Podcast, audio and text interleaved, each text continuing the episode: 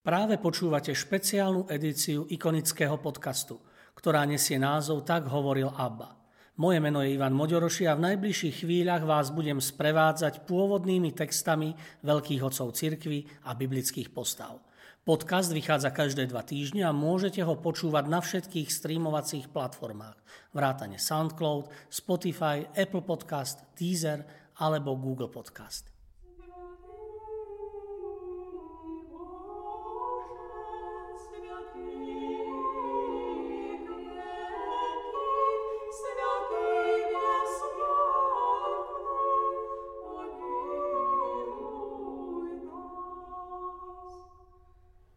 Prepodobný Serafím Sarovský Starec Serafím priťahoval ľudí každého pôvodu z najrozlišnejších prostredí.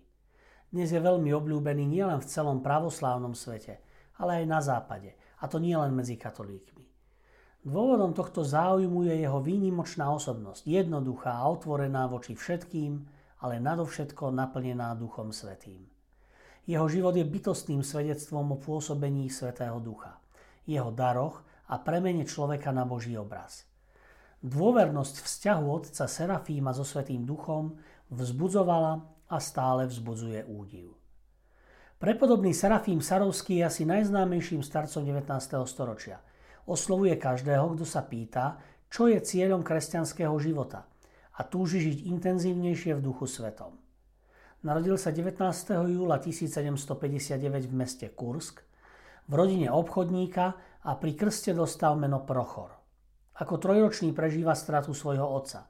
V desiatich rokoch veľmi ťažko ochorie a keď sa už lekári vzdávajú akejkoľvek nádeje, prichádza k nemu vo sne panna Mária, ktorá mu sľubuje, že príde a uzdraví ho. O niekoľko dní neskôr sa v meste koná procesia, v ktorej je nesená aj jedna zázračná ikona Bohorodičky.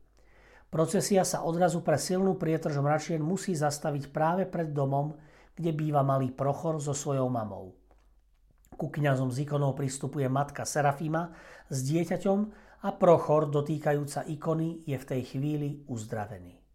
Uzdravenia v cirkvi prostredníctvom ikon nie sú v jej histórii ničím neobvyklým. Už svätý Simeon Solunský spolu s otcami 7. ekumenického koncilu vraví, že ikona má účasť na svetosti a sláve svojho prvoobrazu. Božia milosť spočíva na zobrazení, pretože svetci boli ešte za svojho života naplnení Duchom Svetým a požehnanie Ducha Svetého v nich i naďalej zostáva tak, ako v ich telách, relikviách, rovnako aj v ich svetých ikonách. Zvláštnosť a neobyčajnosť ikony je teda rovnaká ako zvláštnosť a neobyčajnosť evanielií, v ktorých Boh múdrosť múdrych ničí a rozum rozumných marí. Tak ako nás Evangelium volá k životu v Kristovi, tak nám ikona tento oslávený život sprítomňuje.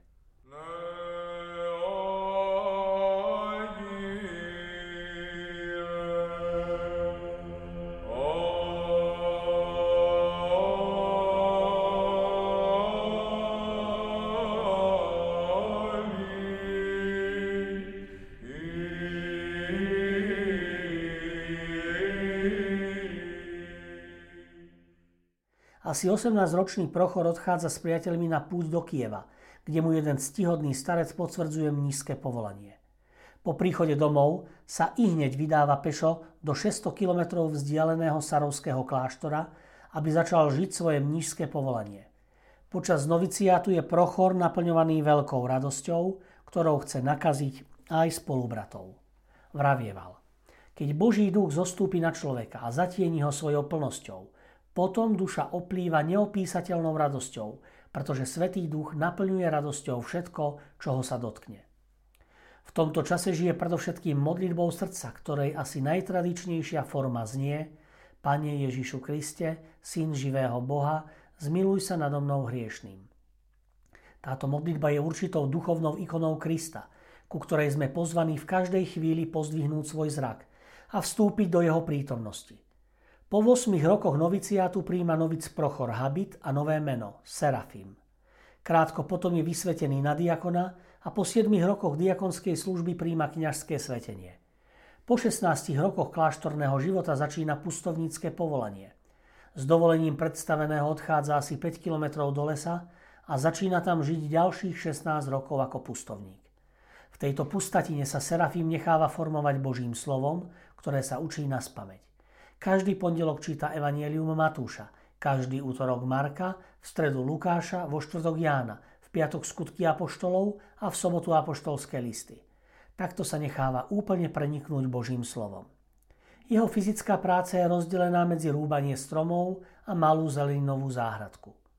Podobne ako svätý František, rozpráva sa s divokými zvieratami, ktoré k nemu pokojne prichádzajú. Mnohí ľudia ho videli v spoločnosti medveďov, vlkov alebo hadov, s ktorými sa delil o svoj pokrm a ten sa zázračne rozmnožoval. Jedného dňa Serafín pocítil v srdci povolanie, ktoré pre nás asi zostane zahalené určitým tajomstvom. Túžil stráviť tisíc nocí a tisíc dní, kľačiac na kameni, ktorý si priniesol do svojej pustovne. Počas týchto troch rokov prepodobný zotrvával v ustavičnej modlitbe pokorne sa modliac Ježišovú modlitbu.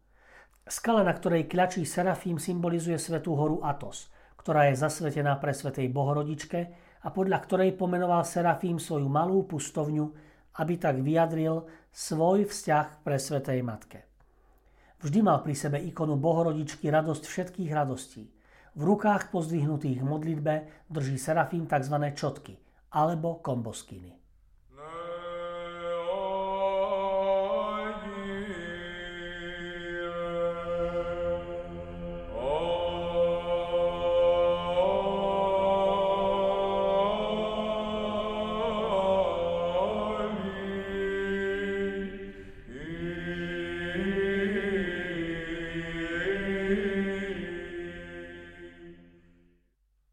Poučenia svätého Serafima Sarovského O Bohu Boh je oheň, ktorý zahrieva a zapaľuje naše srdcia a telo. Keď cítime vo svojich srdciach chlad, ktorý je od diabla, lebo diabol je chladný, privolajme hospodina. On príde a zahraje naše srdce dokonalou láskou nielen k nemu, ale i k blížnym. A pred tvárou lásky zmizne chlad nepriateľa dobra. Kde je Boh, tam nie je zlo. Všetko, čo pochádza od Boha, je dobré a užitočné a privádza človeka k seba odsudzovaniu a pokore.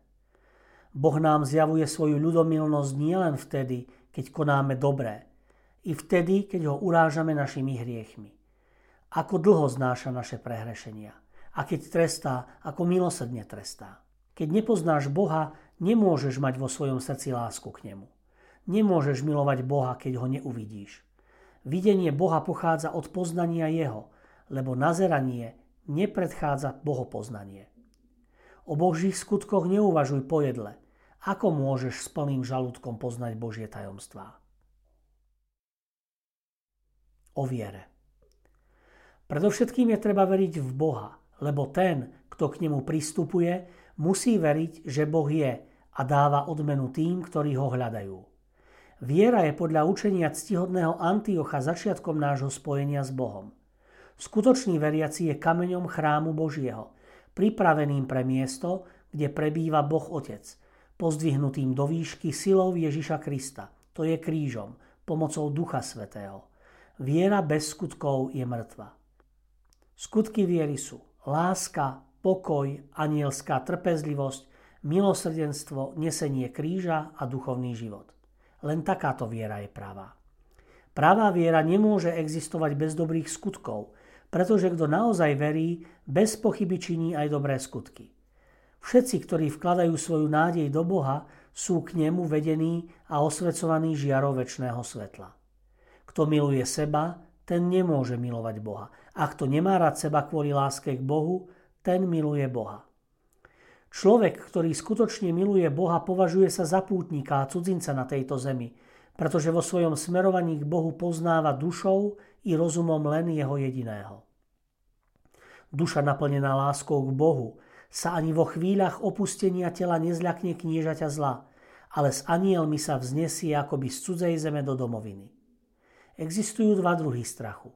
Keď chceš konať zlo, tak sa boj hospodina a nerob. A keď chceš konať dobro, tak sa boj hospodina a rob ho. Podľa učenia svätých otcov sú pri každom človeku dvaja anieli, jeden dobrý a druhý zlý. Dobrý aniel je tichý, krotký a mlčanlivý. Keď vojde do srdca človeka, hovorí s ním o pravde, čistote, čestnosti a pokoji, o každom dobrom skutku a čnosti. Keď to pocítiš vo svojom srdci, je zjavné, že sa v tebe nachádza aniel pravdy. Duch stivý je opatrný, krutý a šialený.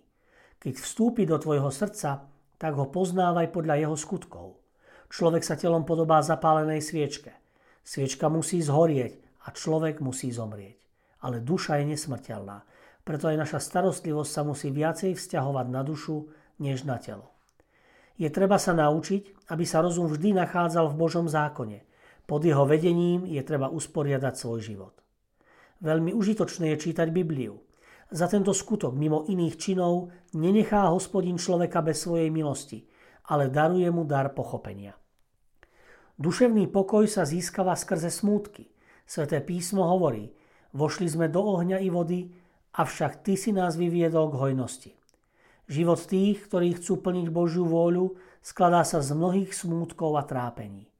Ako máme potom oslavovať a chváliť svetých mučeníkov za utrpenie, ktoré vytrpeli pre vieru v hospodina, keď nemôžeme vydržať ani horúčku alebo zimnicu.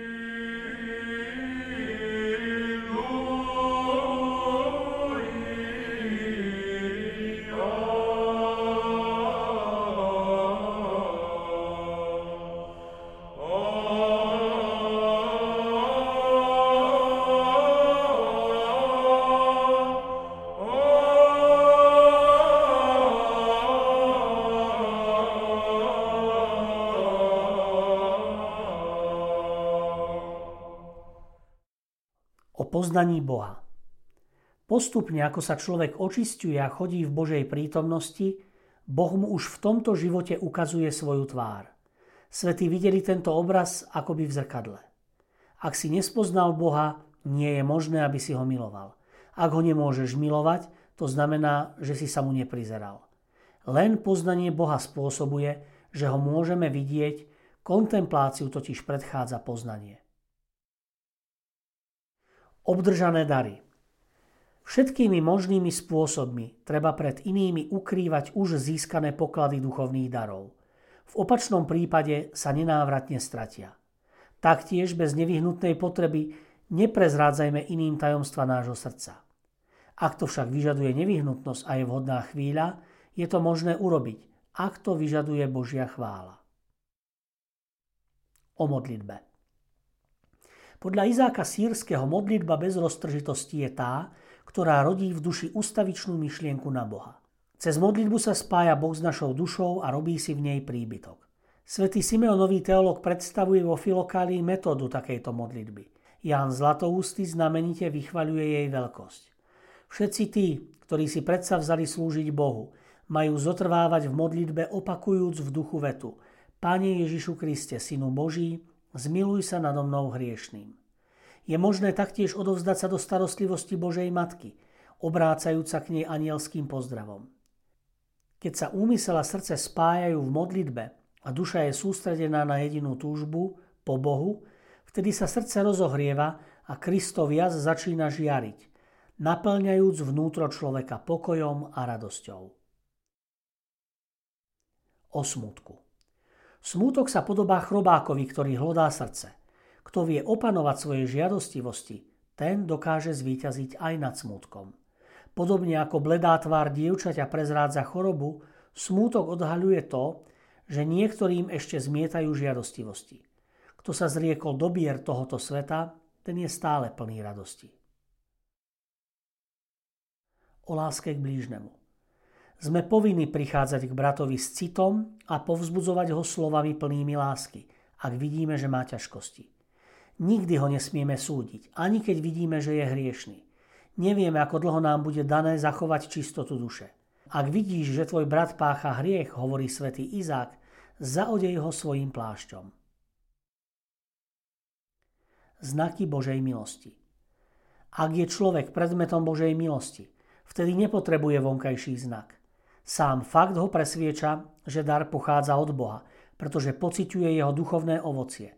Lásku, radosť, pokoj, trpezlivosť, dobrotu, hojnosť, vieru, lahodnosť, čistotu. Ak sa Satan napriek tomu prezlieka za aniela a dokonca si slúži známymi prostriedkami, srdce človeka to vie stále odhadnúť, keďže pociťuje určitý nepokoj v mysli a citoch. Prepodobný Makários to dokonale vysvetľuje, keď hovorí Satan stále prezrádza svoju prítomnosť skrze nejaký znak. Gregor Sinajský opakuje tú istú myšlienku slovami. Podľa skutkov svetla v tvojej duši poznáš, či ono pochádza od Boha, či od Satana.